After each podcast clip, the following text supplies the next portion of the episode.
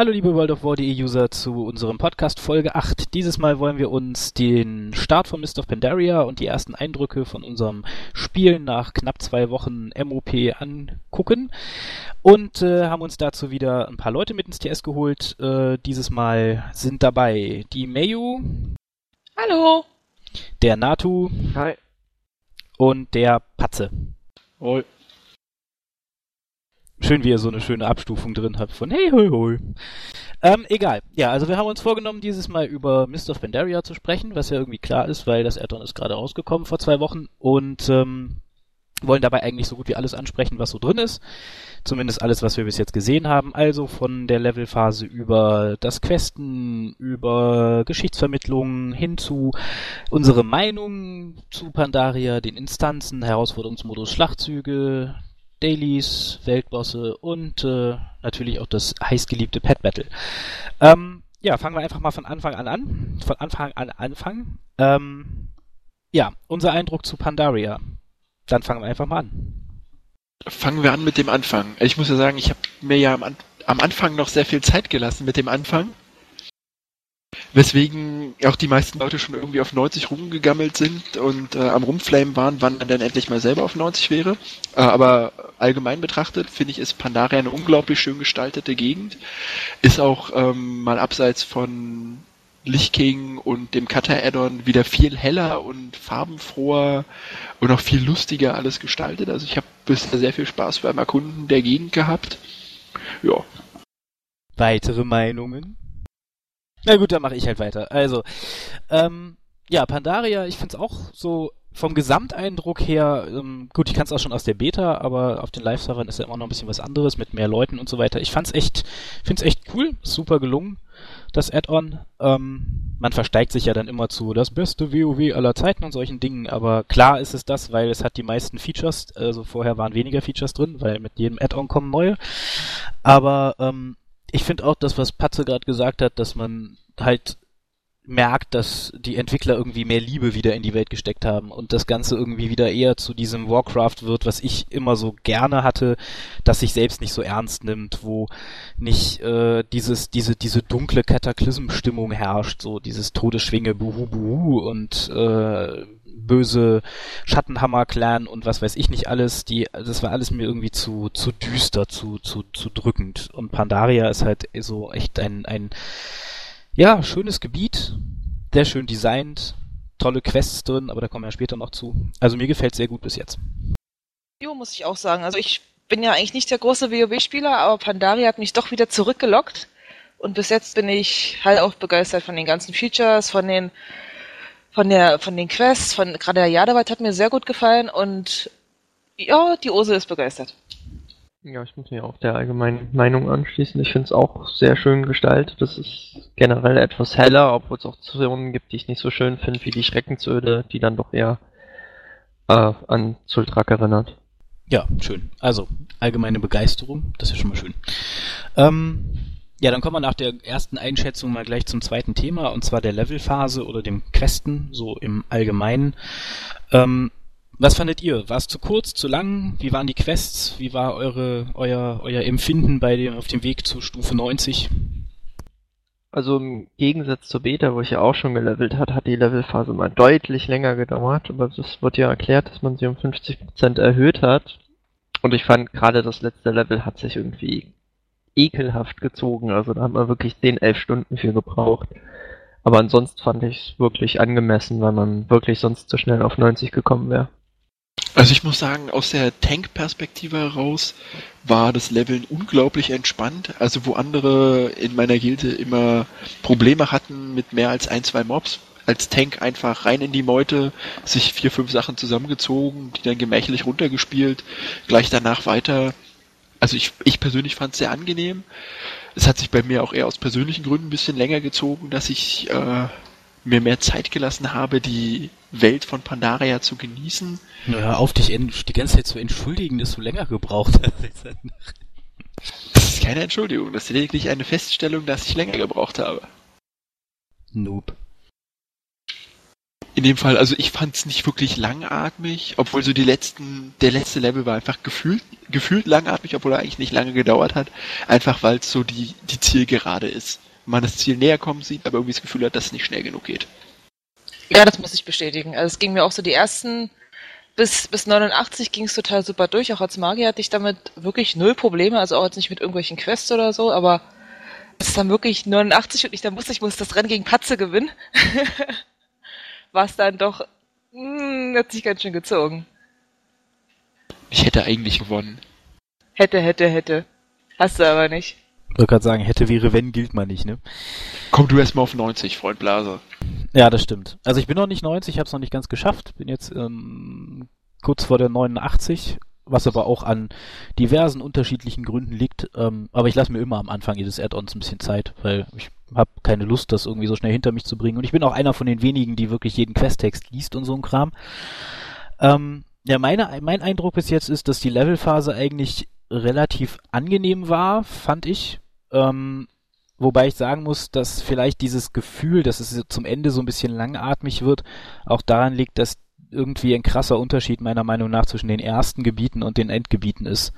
Also der Jadewald ist einfach questtechnisch und das muss ich jetzt echt mal so sagen, das Beste, was ich in WoW bis jetzt je gesehen habe. Also es ist mit Cinematics abwechslungsreich. Allein diese, ähm, also ich spiele auf Hordenseite, allein diese diese Quest um die Hosen mit Riku und äh, diesem anderen Team, diesem diesem Team von ähm, von Nasgrim, das da immer ausgeschickt wird und dass man dann nachspielen darf und solche Sachen. Das ist einfach äh, so lustig und, und tolle, tolle, tolle Quests drin, die richtig Spaß machen. Und im Tal der vier Winde fand ich es dann schon ein bisschen, ja, weiß ich nicht, da waren mir schon ein paar zu viele von diesen, ja, und übrigens, äh, wenn du schon da bist, dann töte doch auch gleich noch 20 von denen Quests dabei. Aber na gut, das ist halt WoW, das war schon immer so. Und ähm, Nashing Valley habe ich mir da auch mal geklemmt, weil ich keine Lust hatte auf Töte 100 davon Quests. Ähm, aber dann dieses Mal gar nicht so krass. Also es sind nur zwei Quests mit jeweils Töte 20 bzw. Töte 15.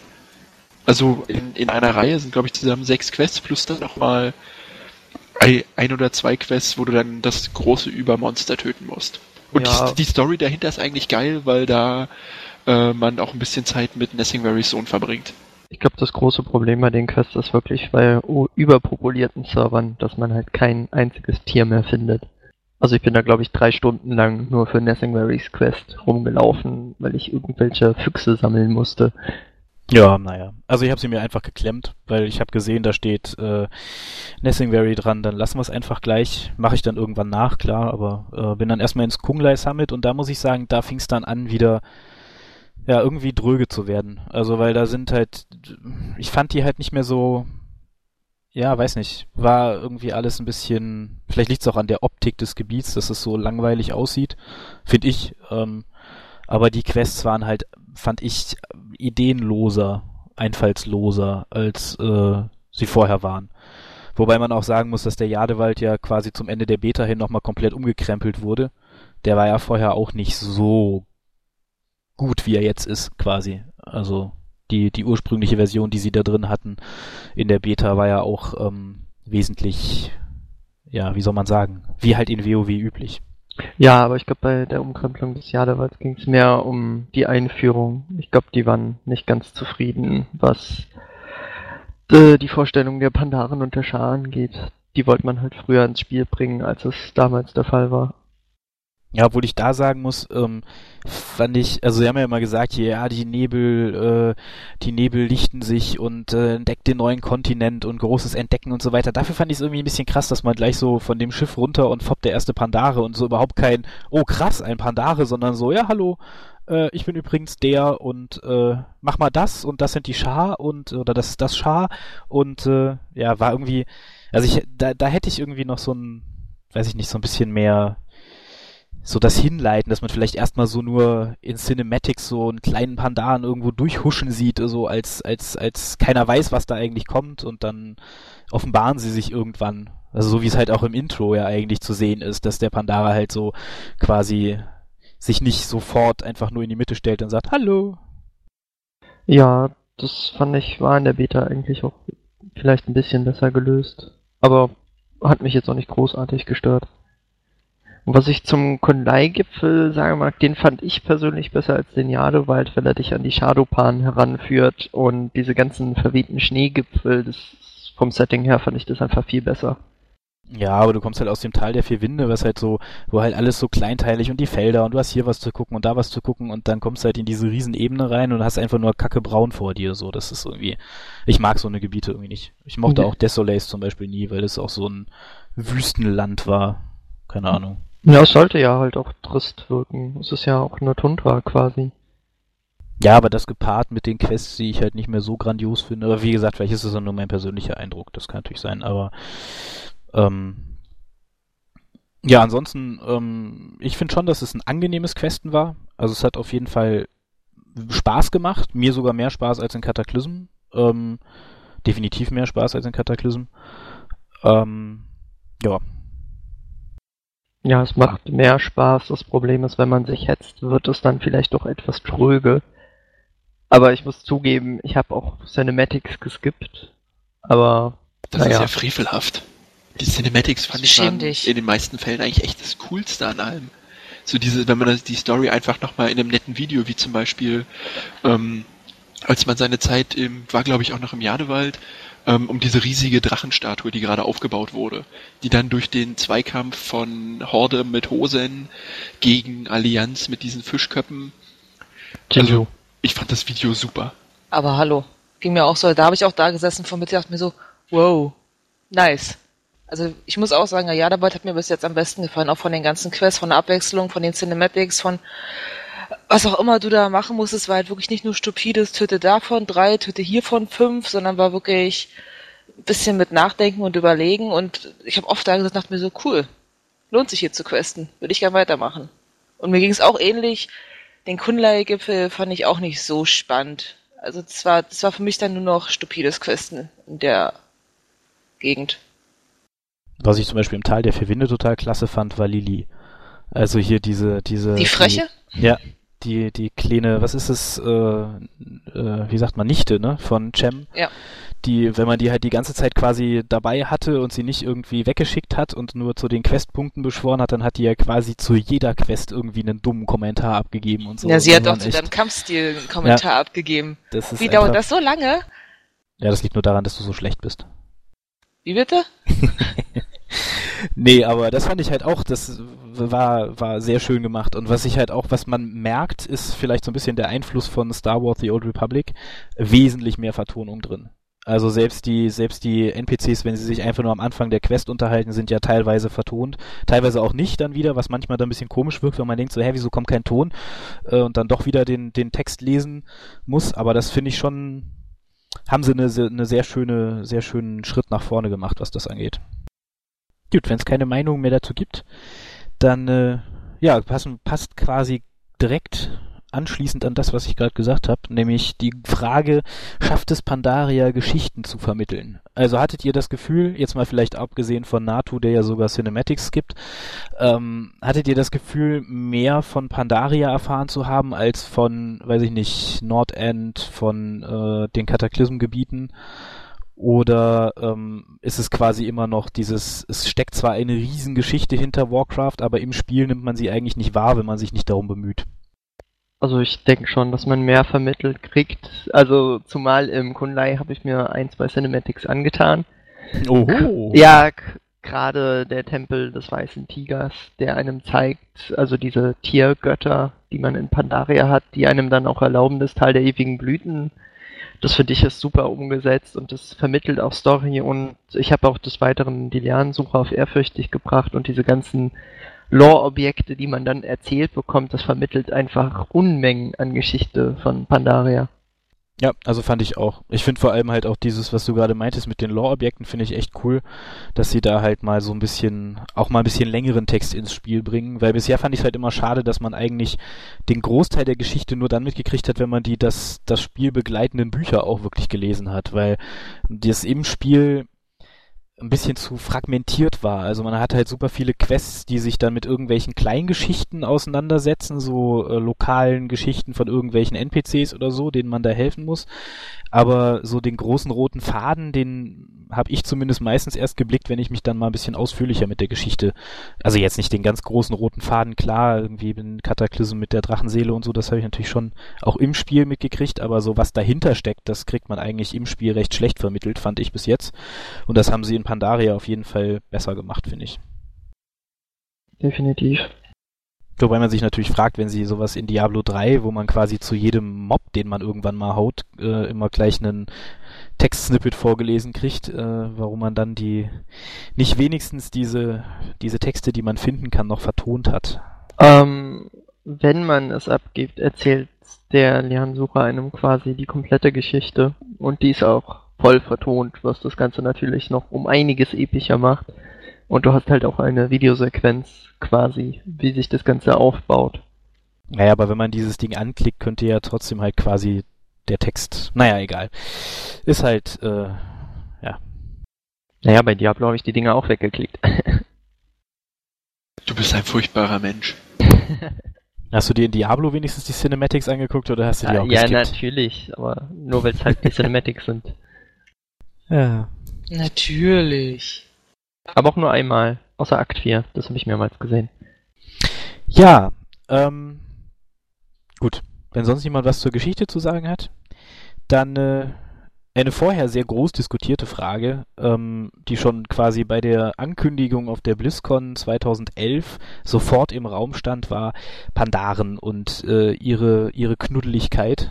Ähm, die Frage, ob Pandaria zu albern oder zu niedlich oder zu, äh, zu weich geraten ist für World of Warcraft. Oder ja, was denkt ihr dazu? Es ist meiner Meinung nach eigentlich überhaupt nicht so. Natürlich sind die Pandaren allein schon durch ihre Zuneigung zum Bier immer für ein oder zwei Scherze mehr zu haben. Allein schon halt die Instanz äh, mit der Brauerei, die von den Affen übernommen wurde, die da drin eine Party feiern wollen. Das sind natürlich ist es weniger ernst, als es bei Kata oder Lichtking der Fall war. Aber in dem Sinne albern finde ich es eigentlich gar nicht. Ich bin gestern auch über so eine Questreihe noch in diesen in dieser Wüste gestolpert, bei der man äh, weiter nach für Chen nach den nach seiner Familie sucht und dabei halt auch einer äh, Verstorbenen begegnet, die er dann quasi beerdigt. Und das ist eigentlich fernab davon, dass die irgendwie niedlich oder knuddelig wären.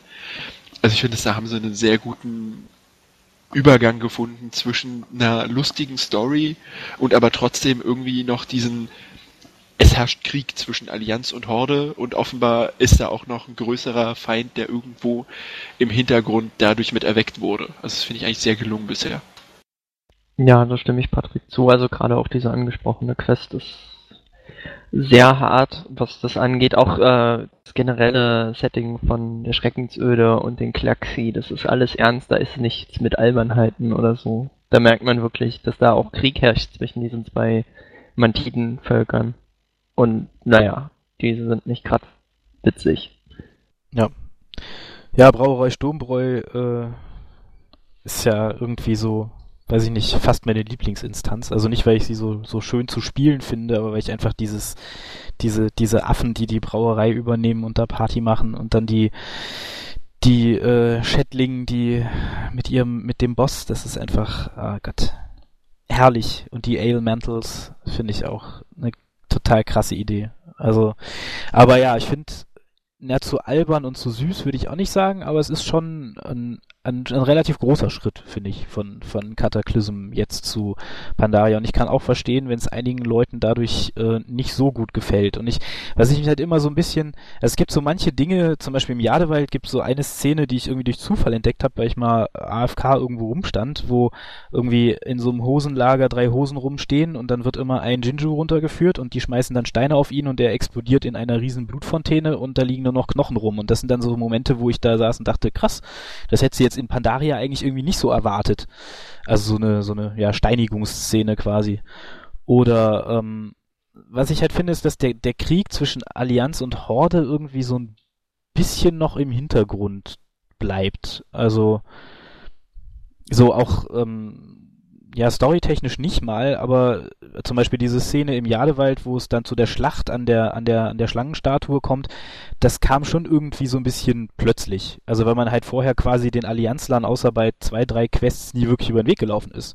Also dieses, dieser, dieser Konflikt, ähm, weiß nicht, vielleicht äh, verschärft er sich ja jenseits des Kungleis-Hammels noch massiv, aber ähm, aber der soll ja auch erst mit, mit äh, den folgenden Patches dann sich richtig krass ausweiten. Ja, das war ja auch der Punkt von Blizzard, dass 5.0 quasi einfach nur zur Erkundung geht und dieser Konflikt erst mit 5.1 mit der Landung der Horde-Schiffe und Allianz-Schiffe losgeht.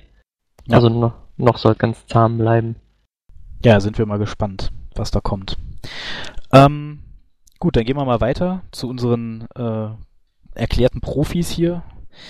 Ähm, und zwar zum Thema heroische Instanzen. Also die normalen Instanzen hatten wir ja in der Beta schon ausführlich gespielt und auch in den anderen Podcasts schon ausführlich drüber gesprochen. Ähm, aber ja, heroische Instanzen. Viele haben das Gefühl, wenn man so in die Foren guckt, dass äh, heroisch quasi äh, eigentlich nicht wirklich mehr heroisch ist, weil die Instanzen von vielen als zu leicht empfunden werden und äh, auch Blizzard hat ja gesagt, dass äh, eigentlich der Herausforderungsmodus jetzt die heroischen Instanzen sind und die heroischen Instanzen nur die Stufe 90 Version der normalen Instanzen, die man sonst nur im Levelfluss macht. Ähm, was ist eure Meinung dazu? Also zum Equippen muss man ja quasi noch durch, äh, zumindest ein bisschen. Ähm, ja, also ich finde die jetzt nicht so, also ich muss, ich stimme dem Ganzen auch zu. Sie sind nicht wirklich schwer. Klar kann man immer noch, wenn man der Meinung ist, man wäre der Ultra Super Tank, der gerade auf 90 gekommen ist und man rennt durch vier Trash Packs durch hinter die nächste Kurve und äh, flamet dann den Heiler, weil der das in diesen 0,2 Sekunden nicht geschafft hat, einen hochzuheilen. Ja, aber ansonsten, wenn man sinnig spielt, sind die äh, heroischen Instanzen echt sehr schnell zu schaffen, im Gegensatz halt zum äh, Herausforderungsmodus, der ja zumindest in der Vorbereitung mehr Aufwand erfordert. Zeitlich soll er ja nachher, wenn man auf die Goldmedaille zielt, nicht wirklich viel mehr Zeit, sondern eher weniger Zeit in Anspruch nehmen. Ja, es ist halt, also herausfordernd sind wirklich nur vom Namen her der Herausforderungsmodus. Heroische Instanzen sind eigentlich nur so der Zwischenschritt vom Equippen äh, für die Raids. Jo, da stimme ich Patrick zu, die sind definitiv einfach, aber ich glaube, das sollen sie auch sein. Also ich hätte jetzt auch nicht mehr Lust wie in Burning Crusade, mich vier Stunden in Schattenlabyrinth heroisch rumzuschlagen. Das ist halt für zwischendurch, es ist zum Equippen ganz gut. Man braucht immer noch ein bisschen Zeit, um sich halt durchzuequippen. Das mag der eine jetzt als Grind verschreien, aber finde ich durchaus in Ordnung, sowas schon immer. Und ja, wer die Herausforderung sucht, der geht halt in den Herausforderungsmodus. Ich meine, das liegt ja schon im Namen. Ja, aber ein bisschen anspruchsvoller könnten sie schon sein. Ich meine, wir sind da mit unserer kleinen Truppe durch, wo man sagen kann, okay, das Gear ist nicht wirklich so super und trotzdem sind wir da quasi wirklich mit einem Spaziergang durch. Also ein Ticken schwieriger könnten sie schon sein, dass man schon an ein, zwei Bossen mal sich wenigstens ganz klein wenig die Zähnchen ausbeißt. Man soll nicht vier Stunden lang da rumgimpen, das ist okay, aber dass man da innerhalb von einer halben Stunde oder so durchrauscht, das finde ich auch ein bisschen zu einfach. Ich muss sagen, Tor der untergehenden Sonne oder was, nee, nee Belagerung von Nirosau, da, wenn der Tanks nicht kann, da kann man sich dann schon doch die Zähne ausbeißen. Also in diesem Boss mit dem Schild. Ist es schon passiert. Ja, okay, da, da haben wir auch einen Versuch mehr gebraucht. Ja, ja. Das stimmt. Aber nachdem wir das System verstanden haben, war das dann auch wiederum kein Problem mehr. Also das war dann vollkommen in Ordnung. Wir haben das bloß mit den Bomben damals nicht kapiert. Nee, aber an sich wie gesagt, sind das keine großen, also es ist jetzt nicht so, dass man dafür jetzt schon vorhinein irgendwie sich ein dementsprechendes Gear oder so zusammenfarmen muss, irgendwie durch Quests oder sonstige Sachen, dass man da jetzt so durchkommt. Also das schafft man auch mit normalem Quest-Item grünen Gear dadurch zu marschieren. Ja, finde ich aber gut, weil früher war es halt so, du hast halt heroische Instanzen nicht tanken können, weil du die Verteidigungswertung nicht hattest. Und das ist quasi etwas, was Spieler frustriert. Also ich finde es ganz gut, dass es jetzt so geändert ist. Ich musste mir Ting keine Sorgen machen, oh Gott, ich habe kein Gear, ich habe zu wenig Ausdauer, sondern ich bin reingegangen, habe die Ini getankt und gut ist. Und ich, ehrlich gesagt, habe ich auch keine Lust, irgendwie stundenlang nochmal normale Inis dafür abfarmen zu müssen, nur um die Heroischen dann gehen zu können. Ja, die Frage, die sich mir da ein bisschen stellt, ist, ob Blizzard nicht die Schere zwischen Casual und Casual, Casual Spieler und Pro Gamer ein bisschen zu weit auseinanderzieht mit Mist of Pandaria. Also, weil normalerweise, also ich bin halt nie der große Raider gewesen. Klar, in Classic habe ich ziemlich viel geradet, aber seit Burning Crusade ähm, habe ich mir die Raids eigentlich immer erst angeguckt, wenn äh, der Rest der Gilde schon den nächsten Raid angegangen ist. So halt mal mitgegangen, um das Setting durchzumachen. Und Drachenseele, ja, habe ich auch nur im Raid Finder gesehen, weil ich einfach nicht die Zeit und auch nicht die Lust hatte, mich damit so explizit auseinanderzusetzen. Und da waren halt immer noch die Heroics, wenn man nicht das Überequip hatte, zumindest wenn man sich eine Gruppe gepackt hat mit ein paar anderen Kumpels, die auch nicht äh, unbedingt raiden wollten, schon noch ein Spaß zu spielen. Und jetzt mit Pandaria habe ich halt so ein bisschen die Befürchtung, dass ähm, der Herausforderungsmodus für die Leute genauso auch zu krass ist, genauso wie die Raids, ähm, weil sie halt auch extrem viel Taktikabsprache und, und äh, Organisationsaufwand bedürfen.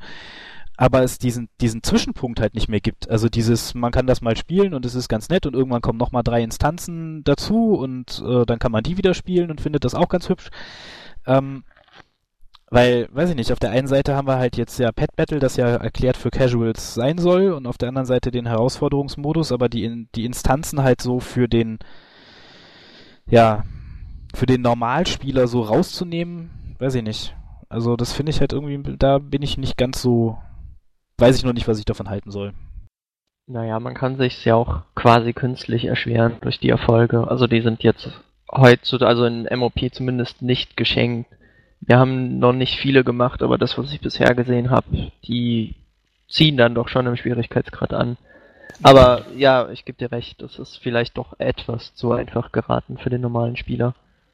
Aber da, also von den Erfolgen her finde ich, ist das eigentlich schon das nicht, also ich habe nicht viel Unterschiede bisher gemerkt zu einigen Achievements, die es bei äh, in Kataklysm nachher gab. Also einige von denen, die ich jetzt schon gemacht hatte, war so ein im Kampf im Shadowpan-Kloster verbeuge dich vor 20 Novizen, die sich vor dir verbeugt haben.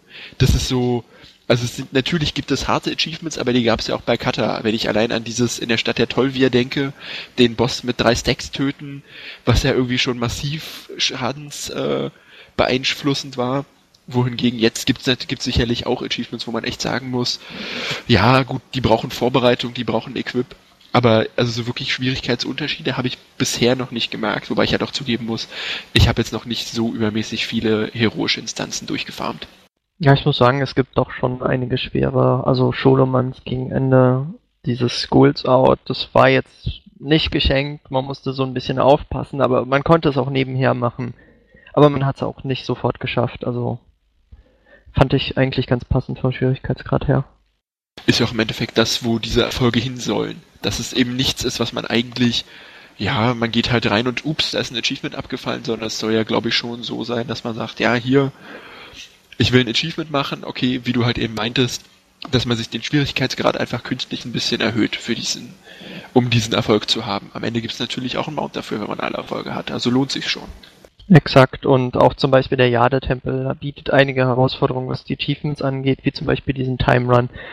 Aber da, das ist auch wieder so eine Sache vom Equip. Das wird sich wahrscheinlich mit der Zeit ändern, aber aktuell ist er halt noch schwer. Ja.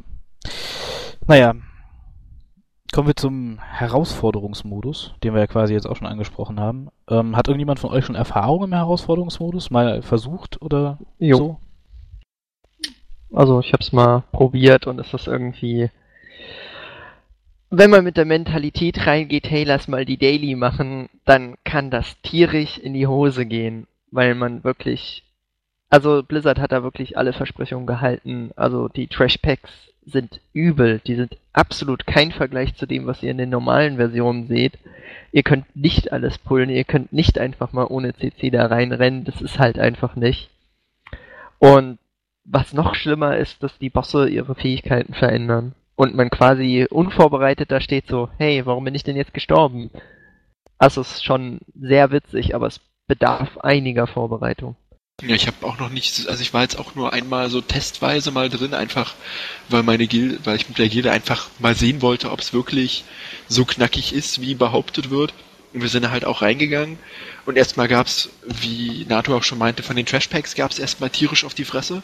Wenn man ja irgendwie schon klar, man ist mit einer mit einer, okay, wir spielen ein bisschen vorsichtiger Mentalität reingegangen, aber das war in keiner Weise mehr feierlich. War natürlich auch das Problem, dass äh, der Equipstand bei allen noch nicht auf diesem 463er Niveau war, ab dem dann äh, die Herausforderungsmodi gecapped werden. Aber es war halt keine Chance. Also für mal eben nebenbei was ausprobieren, läuft nicht. Also man muss, man sollte sich schon bewusst sein, dass man für Herausforderungsmodi im Schnitt drei, vier Stunden investiert. Nur um einen überhaupt mal durchzuspielen beim ersten Mal. Jo, ich habe halt auch einen Gildenkollegen, der ist jetzt äh, komplett Gold. Ich glaube, das ist in Deutschland einer der ersten. Und der sagt auch selbst, es ist sehr schwer. Ihr braucht für jede Instanz könnt ihr circa mit 30, 40 Tries rechnen und ihr müsst Kniffe beherrschen. Also man spielt das nicht standardmäßig mit ein Tank, ein Heiler, drei DDs. Nein, da werden meistens vier Tanks oder der Tank muss halt auch gut Schaden machen. Äh, vier DDs, so rum. Und der Heiler spielt quasi auch DD, weil der Tank sich halt selbst heilen muss. Und man benutzt Unsichtbarkeitstränke, um sich an Mobs vorbeischummeln zu können. Das alles braucht man dann irgendwie, um die Goldmedaille zu erreichen.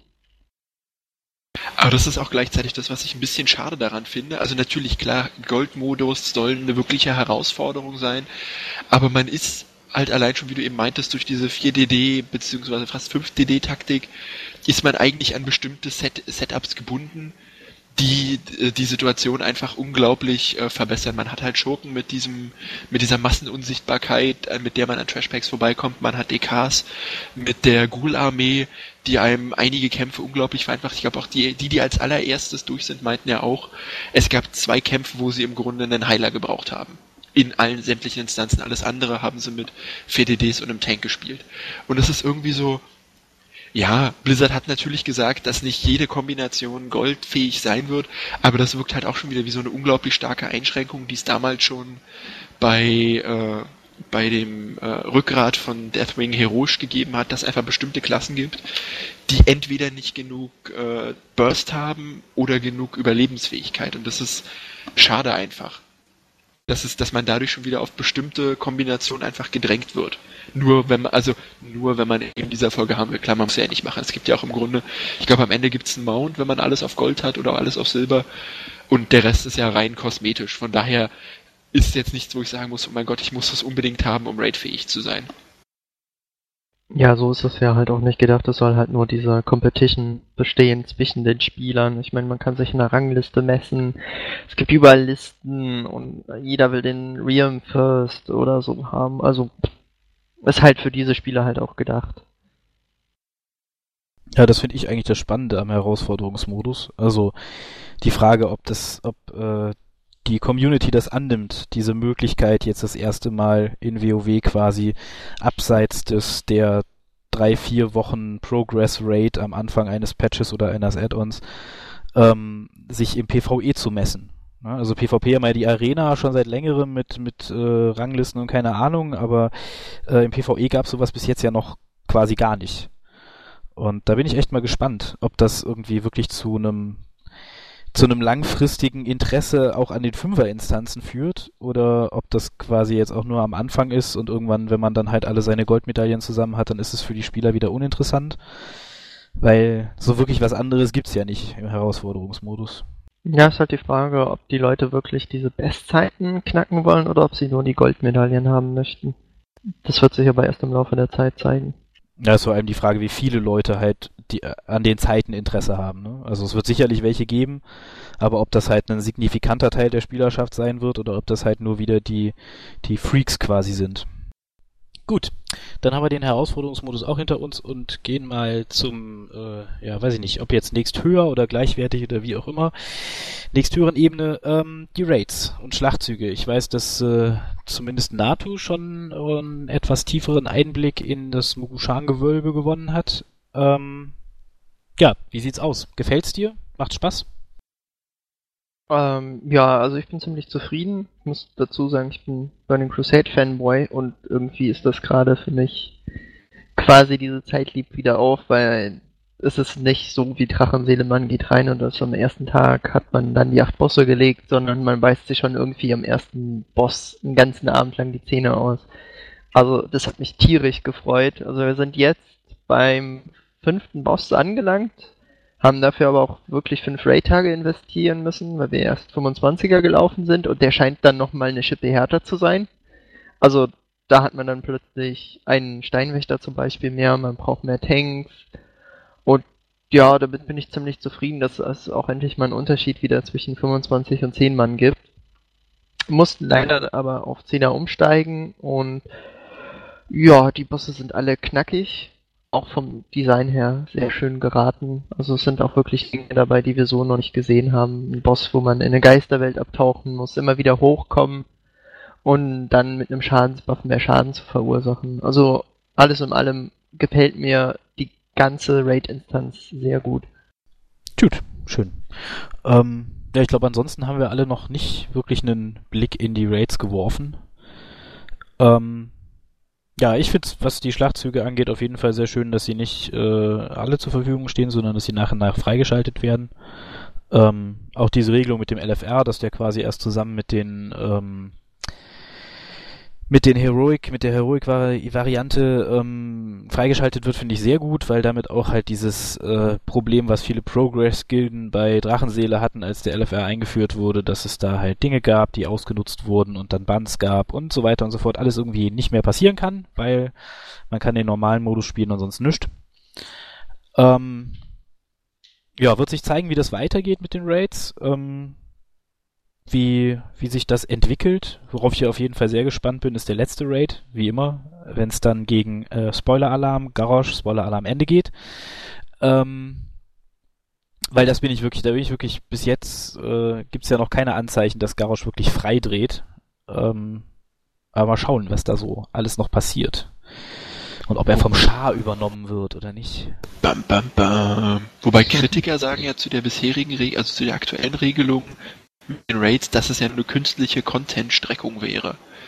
Dass du quasi, also dadurch, dass du eben die Raids nach und nach ganz langsam und behutsam einführst, dass du damit, dass Blizzard damit quasi böse gesprochen das Problem mit Drachenseele umgehen wollte, dass die Leute halt vier Monate lang nur eine Instanz laufen, sondern dass sie halt eben den einen Monat lang eine Instanz haben, den nächsten Monat wieder eine Instanz, dass das ja eigentlich nur, dass der Content quasi immer noch genauso wäre, aber es wäre jetzt halt alles künstlich gestreckt worden weil ich das halt, also von dem, was ich bisher auch so aus den Leuten, die schon geradet haben, von denen gehört habe, scheint da wirklich auch der Content da zu sein und entsprechend eine Herausforderung zu bieten, die darüber hinausgeht, dass man eine Mechanik korrekt immer wieder abläuft.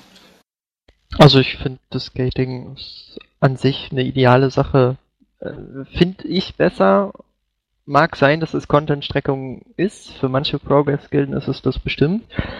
Aber es verhindert auch einiges. Außerdem kannst du Neulinge besser in diese Raids heranführen und du bist ja aktuell sogar gezwungen, jeden Raid abzuschließen. Und damit passiert nicht das, was zum Beispiel in dem Sprung von T11 auf T13 passiert ist. Man ist irgendwie Bastion des Zwielichts gegangen und wollte den Boss erklären und den kannte dann halt niemand, weil den hat halt niemand gemacht, weil die Leute nicht mehr interessiert. Und das finde ich schade, das entwertet so ein paar Schlachtzüge, die halt wirklich gut designt wurden. Ja, also ich kann das, kann die Kritik daran auch irgendwie nicht verstehen, weil es ist doch schön, wenn man länger was zu tun hat. Also, ich weiß nicht, klar, das ist ja immer das Argument, ne? Es gibt dann sind die ersten, die ersten sind durch die normalen Raids durch, dann wird äh, kommt wieder, ich habe nichts mehr zu tun, dann kommt das Gegenargument, ja, geht doch Heroics, ja, das sind ja keine neuen Raids.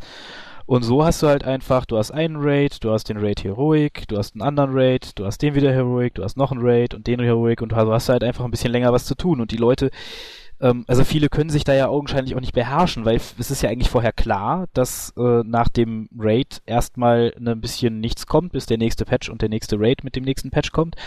Ähm, und rushen aber trotzdem alles immer so schnell wie möglich durch. Und wenn man sie halt einfach dazu zwingt, sich da ein bisschen Ruhe zu nehmen und ein bisschen Zeit zu lassen, finde ich das schon gar nicht schlecht, weil dann vielleicht äh, ja, führt es auch dazu, dass die Leute es ein bisschen mehr genießen, die einzelnen Schlachtzüge und nicht äh, so alles hintereinander durchhecheln und ihre IDs ausrechnen, wie man am besten wann welchen Raid legt, damit man das auch ja immer alles schön schafft und so.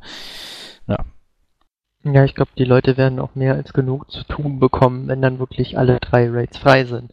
Das muss man sich ja auch mal geben. Also drei Raids, man hat vielleicht nur zwei oder drei Raid-IDs, man schafft vielleicht nicht einen Raid in einem Tag, in einem Tag der ID.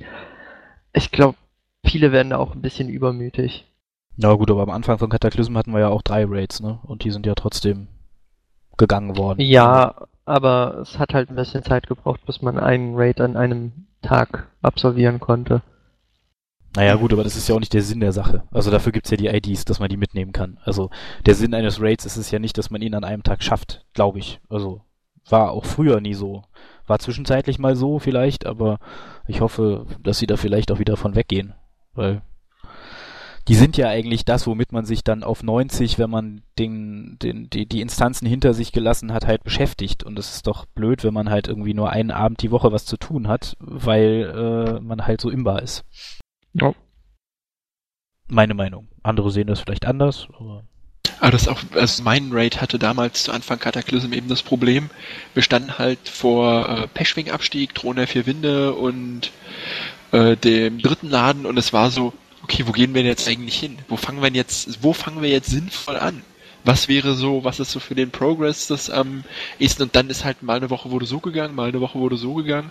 Und wir haben ungefähr drei oder vier Wochen erstmal nur rumprobiert, welche Instanz am ehesten für uns packbar ist, um uns dann daran orientiert, äh, auf die nächsten später zu stürzen. Und dabei ist zum Beispiel bei uns der Thron der Filme völlig hinten runtergefallen.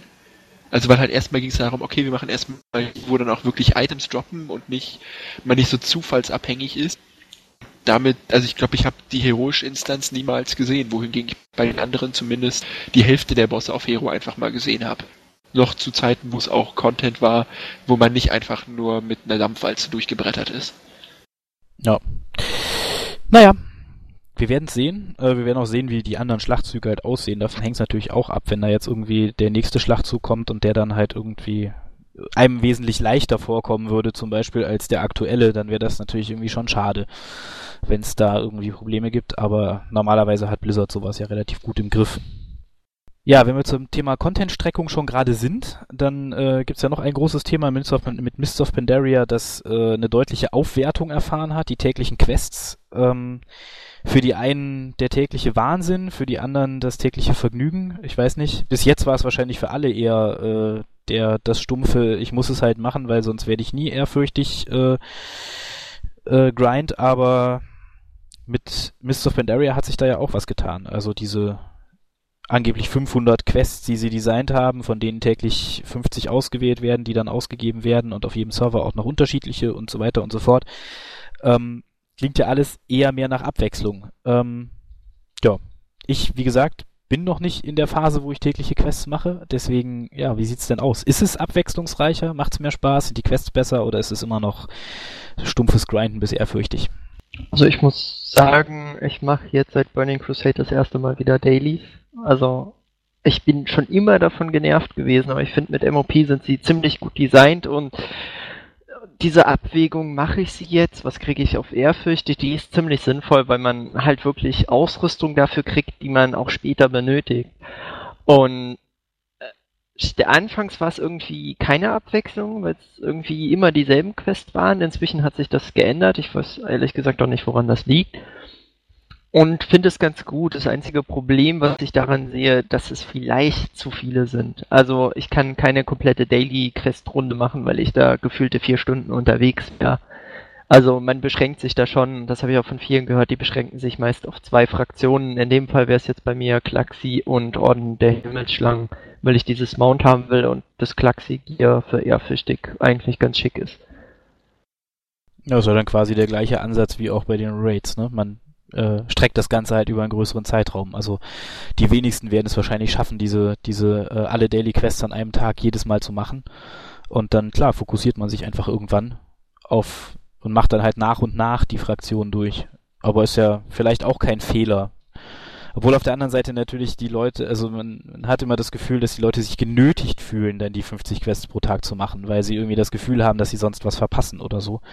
Ähm, aber vielleicht bedarf es da auch ein bisschen der Eingewöhnungszeit, beziehungsweise irgendwann, wenn man einfach den siebten Abend hintereinander die äh, alle Quests durchgeschrubbt hat, zweifelt vielleicht auch der härteste WoW-Fan mal am Sinn seines Vorgehens. Aber ja, das mit der Nötigung ist aber gar nicht so falsch, wenn man zum Beispiel diese Charms bekommt, mit denen man extra Loot aus den Schlachtzügen. Also man, wenn man raidet und man auf dieses Gear angewiesen ist, dann ist man auch auf die Dailies angewiesen.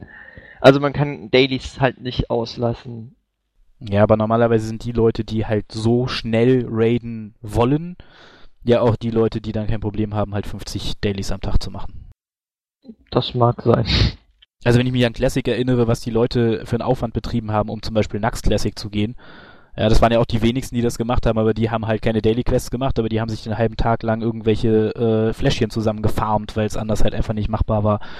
Und ähm, ja, ist jetzt kein großer Unterschied. Meiner Meinung nach. Naja, also man muss ihn nicht machen, um den Raid zu bestehen. So ist es nicht. Aber halt, gerade am Anfang ist es schon echt saftiger Bonus. Deswegen gibt es halt so bestimmte Fraktionen, die muss man einfach möglichst schnell hochbringen. Also halt eben die Klaxi und äh, den Goldenen Lotus, damit man für den Goldenen Lotus bei den Shadowpan und den anderen erstmal überhaupt anfangen kann, Ruf zu farmen. Das ist dann schon irgendwie noch so ein, so ein gewisser Druck, der dahinter steht, die auf jeden Fall schnellstmöglich machen zu müssen. Also ich kenne wenige, die jetzt wirklich gesagt haben, okay, ich habe heute einfach keinen Bock auf Dailies, ich mache das heute nicht selbst die Leute, die eigentlich keinen Bock hatten, sind trotzdem noch immer wieder jeden, jeden Tag aufs Neue, sobald der Reset kam und sie Zeit hatten, rein einloggen, Dailies durch und dann erstmal Pause machen. Ich muss gestehen, gestern habe ich zum Beispiel keine Dailies gemacht, aber wirklich, weil ich genervt war, weil ich das jetzt schon seit zwei Wochen kontinuierlich mache. Na gut, aber und die Leute, die du gerade beschrieben hast, das sind ja quasi auch die, die sich das dann aussuchen. Die wollen halt unbedingt so schnell wie möglich äh, durch die Raid-Tiers durch. Das, äh, das zwingt einen ja keiner zu. Also wenn man halt sagt, okay, also meine Gilde ist da mal ein bisschen gemächlicher, deswegen, äh, weiß ich nicht, ähm, wir haben nicht den Anspruch, irgendwie innerhalb der ersten fünf Wochen oder sowas den Raid komplett clear zu haben, weil wir machen das halt einfach so schnell, wie die Leute Lust darauf haben. Also es ist halt, weiß ich nicht, wenn, also das ist immer der Punkt in WoW, den ich nicht so ganz verstehe, wenn ich irgendwann dazu komme, dass ich abends was in meiner Freizeit was tue, wo ich keinen Bock drauf habe, nur um irgendwann was tun zu können, was dann vielleicht Bock macht, ist, ist mir, also, ja, aber jedem das seine. Also. Ja, genau. Es ist halt, ist halt einfach eine Einstellungsfrage. Ob du halt einfach sagst, hier, ich will jetzt unbedingt äh, der Erste sein, deswegen, dann muss man einfach die Arschbacken zusammenkneifen und so schnell wie möglich alles durchpushen. Oder ansonsten halt, ich sag mir ja auch, okay, machst ein bisschen gemächlicher.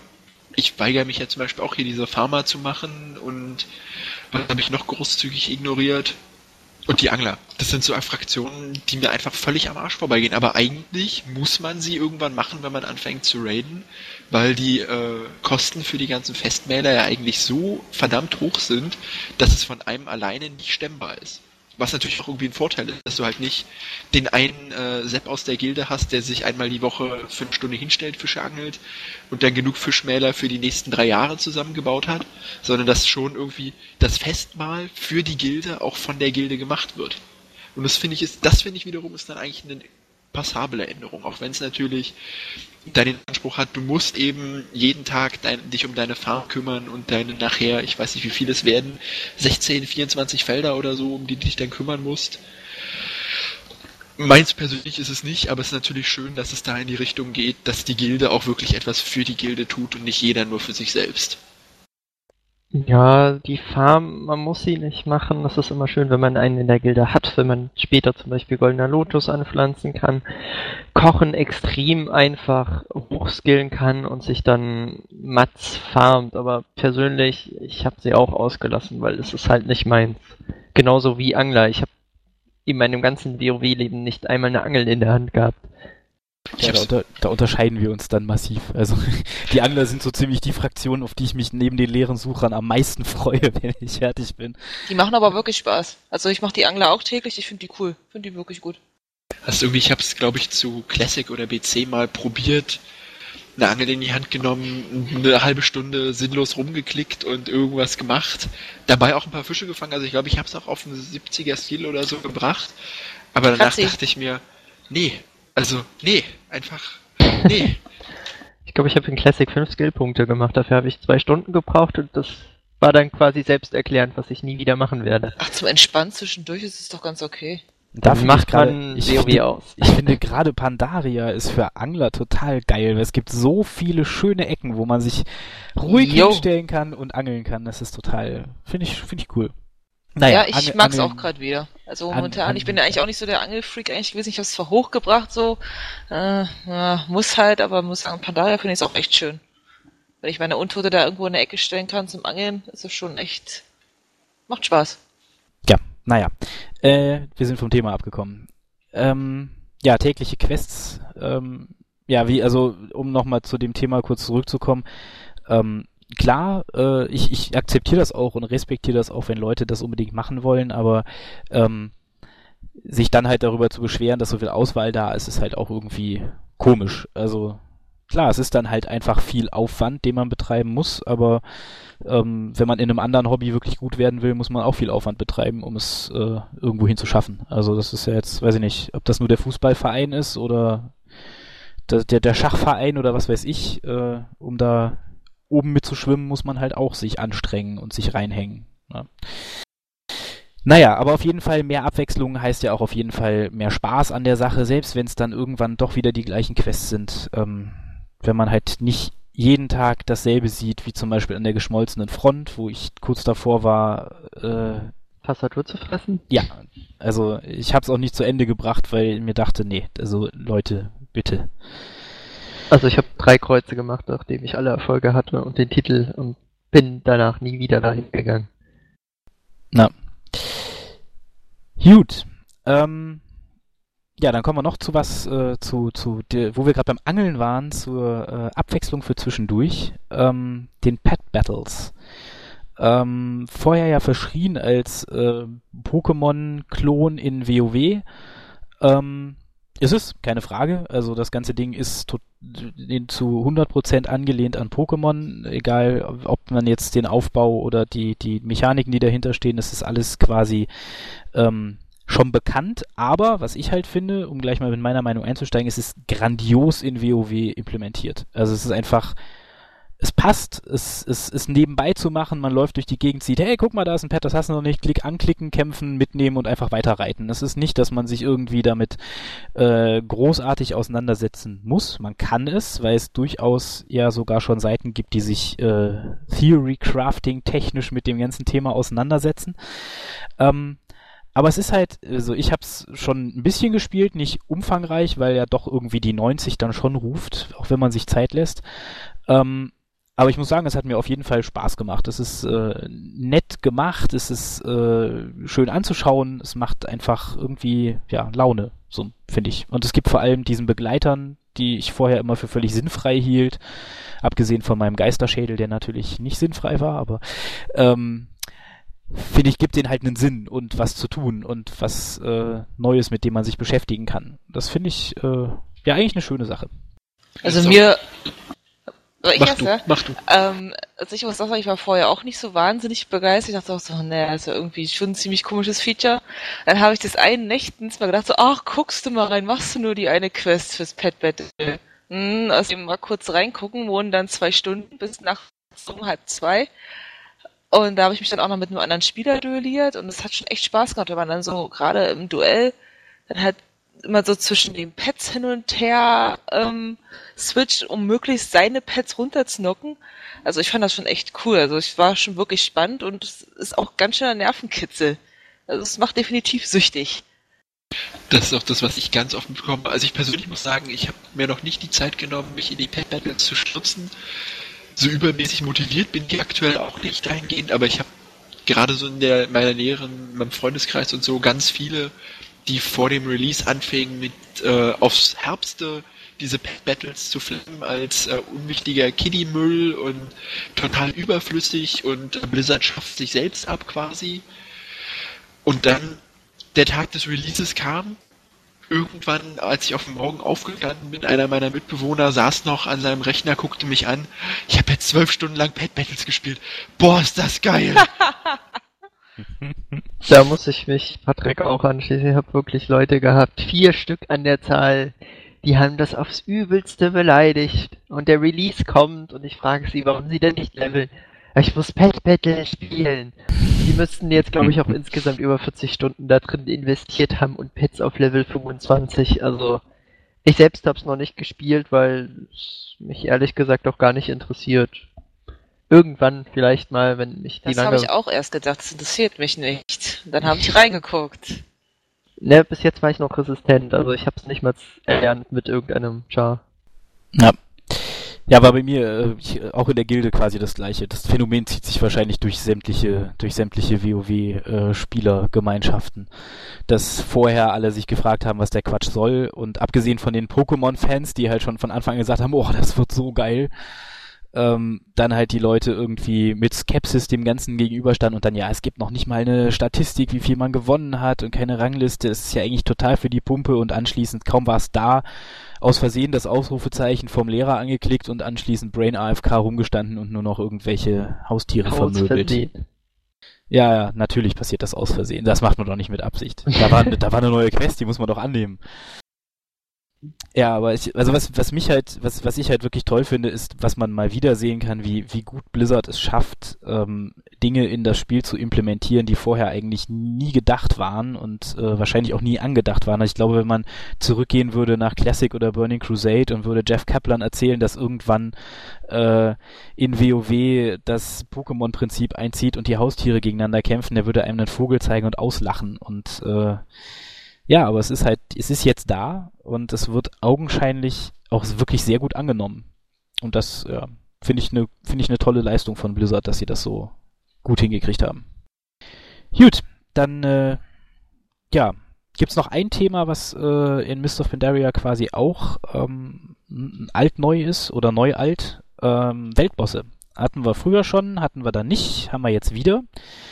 Ähm, ja, man sieht immer regelmäßig äh, große Spielermengen sich in, im Tal der Vier Winde oder im Kunglai Summit hauptsächlich versammeln, um äh, entweder den Riesen, wie heißen die Viecher eigentlich? Ich vergesse den Namen immer. Schadeszorn zu Kunlei. Nein, nein, ich meinte in, im Tal der Vier Winde, der, Äh, der Galleon. ja, ja, wie er heißt, weiß ich, wie die Viecher heißen. Ähm, die so, hm? Muschan, genau, ja. Also die Galleon, den, den Riesen äh, Muschan da umhauen oder halt den Schar des Zorns in, äh, im Kunglai Summit. Ja, was ist, äh, habt ihr, hat irgendjemand von euch schon einen von den Weltbossen angegangen? Wenn ja, erfolgreich, nicht erfolgreich, wie war's? Äh, Also ich habe äh, den Schar des Zorns äh, mal gespielt, war auch halt mit einer Random-Gruppe, die sich ja jetzt äh, allerorten immer zusammenfinden. Irgendwie, also die einzigen wirklichen Spielmechaniken waren, dass der Pfützen auf den Boden geschmissen hatte, den man nicht stehen durfte, weil man ansonsten einfach nicht, also nicht mehr agieren, ko- keine Fähigkeiten mehr benutzen konnte. Und das andere ist, dass er regelmäßig Spieler übernommen hat, die dann halt Schaden auf die Gruppe gemacht haben. Respektive, also die muss man halt einfach umprügeln, äh, muss man auf 50% leben und dann war es das wieder und ansonsten halt reiner Tank ins Bankkampf.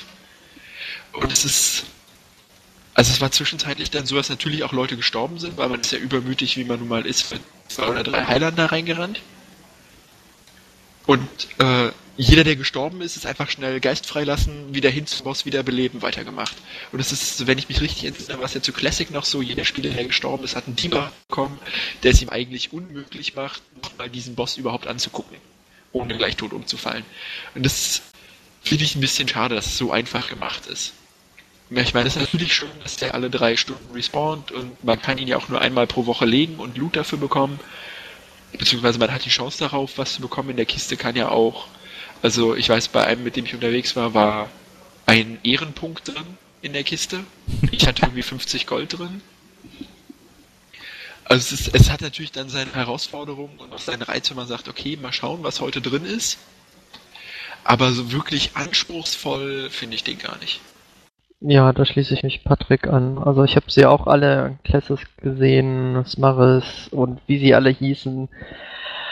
Ich meine, vom Prinzip her war es auch Tank ins Bank, aber wesentlich härter als das, was wir da gesehen haben. Also ich habe den Kampf nicht überrissen, ich hatte mir keine Taktik angeguckt, ich wurde übernommen, habe gebabbelt und es hat mich quasi nicht interessiert und man konnte irgendwie halb Brain AFK daneben stehen und er ist trotzdem gefallen und das fand ich ein bisschen enttäuschend.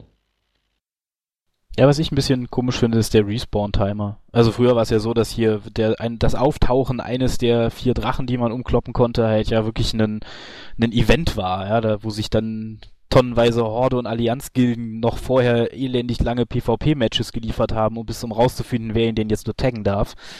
Äh, außer irgendjemand war vorwitzig und hat es dann halt einfach gemacht. Ähm, ja, das war, war schon irgendwie epischer, aber naja, wahrscheinlich würde es die heutige Community auch überfordern, wenn es so ablaufen würde. Ähm, weil sich da ja schon äh, mit, mit Einführung des Raid Finders und des Dungeon Browsers und so weiter einiges an, ja, wie soll man sagen, Sozialgefüge auf den Servern ein bisschen äh, vernichtet hat. Ähm, ja, was sonst noch zu den Weltbossen passt an Thema, was ich jetzt irgendwie gar nicht in meiner Liste stehen hatte, sind natürlich die ganzen Rare-Mobs, die äh, in Pandaria rumstehen. Ähm, meiner Meinung nach schon fast zu viele. Also ich weiß nicht, ich habe nicht das, ich habe halt das Add-on NPC-Scanner drauf, klar, äh, hat ja wahrscheinlich jeder, der Add-ons benutzt drauf.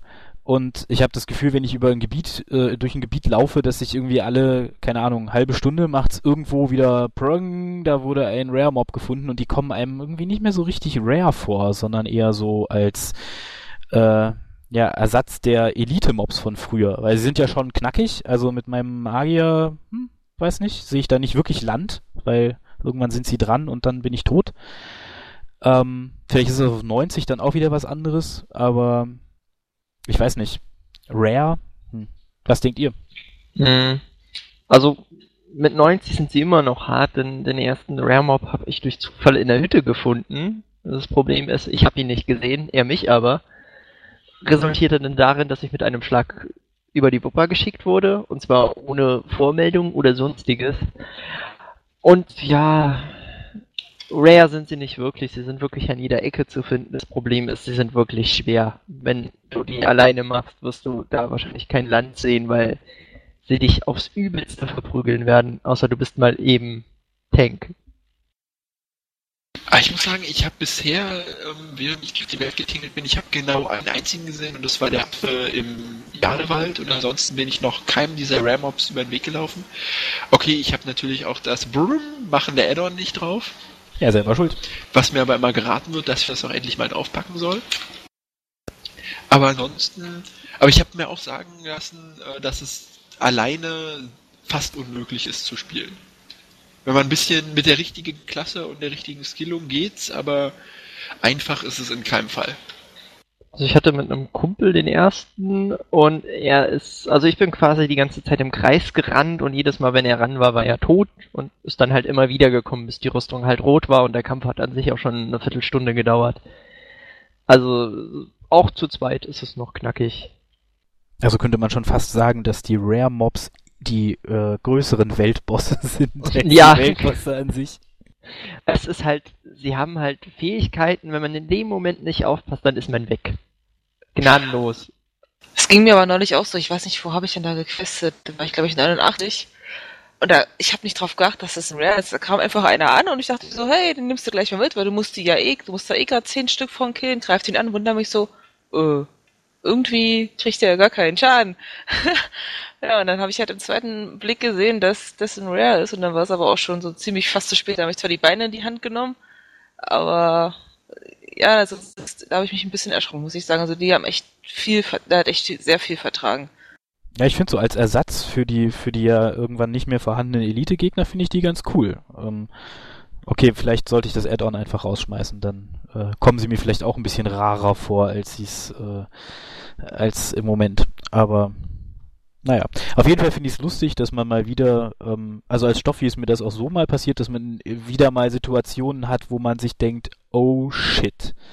Also wenn halt doch der, äh, keine Ahnung, vierte oder fünfte Mob edit und man äh, seine Cooldowns schon gezündet hat und alles nicht so prickelnd aussieht, dann kann es in Mists of Pandaria schon mal eng werden, was ich in Cataclysm irgendwie nie das Gefühl hatte. Das kam, da kam mir die Levelphase eher wirklich wie äh, anspruchsloses Anklicken und Umnatzen vor. Ja, das stimmt. Und das machen halt so Elite-Gegner halt auch ein bisschen spannender. Gut, dann wären wir durch meine Liste durch.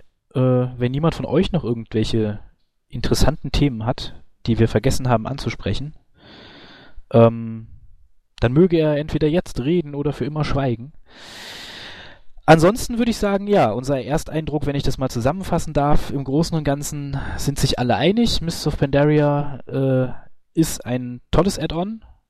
Bei vielen, auch außerhalb jetzt unseres Gesprächskreises von meinen Freunden, habe ich festgestellt, dass sehr, sehr viele plötzlich wieder mit Feuer und Flamme bei WoW dabei sind, was ich, die vorher halt auch mit quasi schon ziemlich schnell nach dem Release von Cataclysm irgendwie in so ein Loch gefallen sind und keinen Bock mehr drauf hatten, ähm, die jetzt wieder in den höchsten Tönen von WoW sprechen.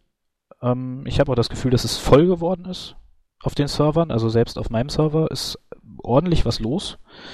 Ähm, ja, also mein, mein Fazit muss lauten, dass es auf jeden Fall im Moment sehr viel Spaß macht. Ich denke, dass die Features, die sie reingebracht haben, auch dazu führen, dass es auch auf lange Frist noch Spaß machen kann. Also gerade sowas wie Herausforderungsmodus oder wenn man sich halt auf die Pet Battles einlässt, dass das auch ähm, ja einen durchaus eine Weile beschäftigen kann. Ja, und ich bin gespannt, wie es weitergeht mit den Pandaren. Das sind wir, glaube ich, alle. Und natürlich auch, wo es danach hingeht. Aber das werden wir wahrscheinlich erst nächstes Jahr auf der BlizzCon erfahren. Auf einen Planeten, hoffentlich. Oder in den smaragdgrünen Traum. Ich wollte gerade sagen, der smaragdgrüne Traum ist jetzt erstmal ziemlich wahrscheinlich. Nein, Ja. Arigos, Arigos. Wenn du meinst. Mhm. Wir werden es sehen. Vielleicht zaubern sie ja auch irgendwas anderes äh, noch. Vielleicht connecten sie ja auch äh, StarCraft und Warcraft. Das findet im gleichen Universum statt und plötzlich fallen die Zerg über Azeroth her. Oder noch plüschigere Pandaren. Ja, genau. Die kaufen Hello Kitty online und implementieren das in World of Warcraft. Und alles kriegt dann diesen rosa Touch und alle Fähigkeiten haben nur noch mit Kuscheln und Umarmen zu tun. Oh ja. Und Blümchen, vergiss die Blümchen nicht. Dann wird's im, da wird im Raid nicht mehr, nicht mehr Schaden gemacht, sondern da wird der, der Boss lieb gekuschelt.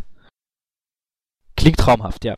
Ähm, bevor wir uns jetzt völlig in Blödsinn ergehen, ähm, sage ich mal, das war's für diesmal. Äh, danke fürs Zuhören, bleibt unserer Seite gewogen und wir haben uns vorgenommen, die Podcasts jetzt etwas regelmäßiger stattfinden zu lassen. Deswegen hoffen wir, dass ihr bald wieder was von uns auf die Ohren bekommt. Ansonsten äh, fröhliches Questen, Daily Questen, Raiden, was auch immer ihr tut in Mist of Pandaria und ja, bis denn. Tschö. Ciao.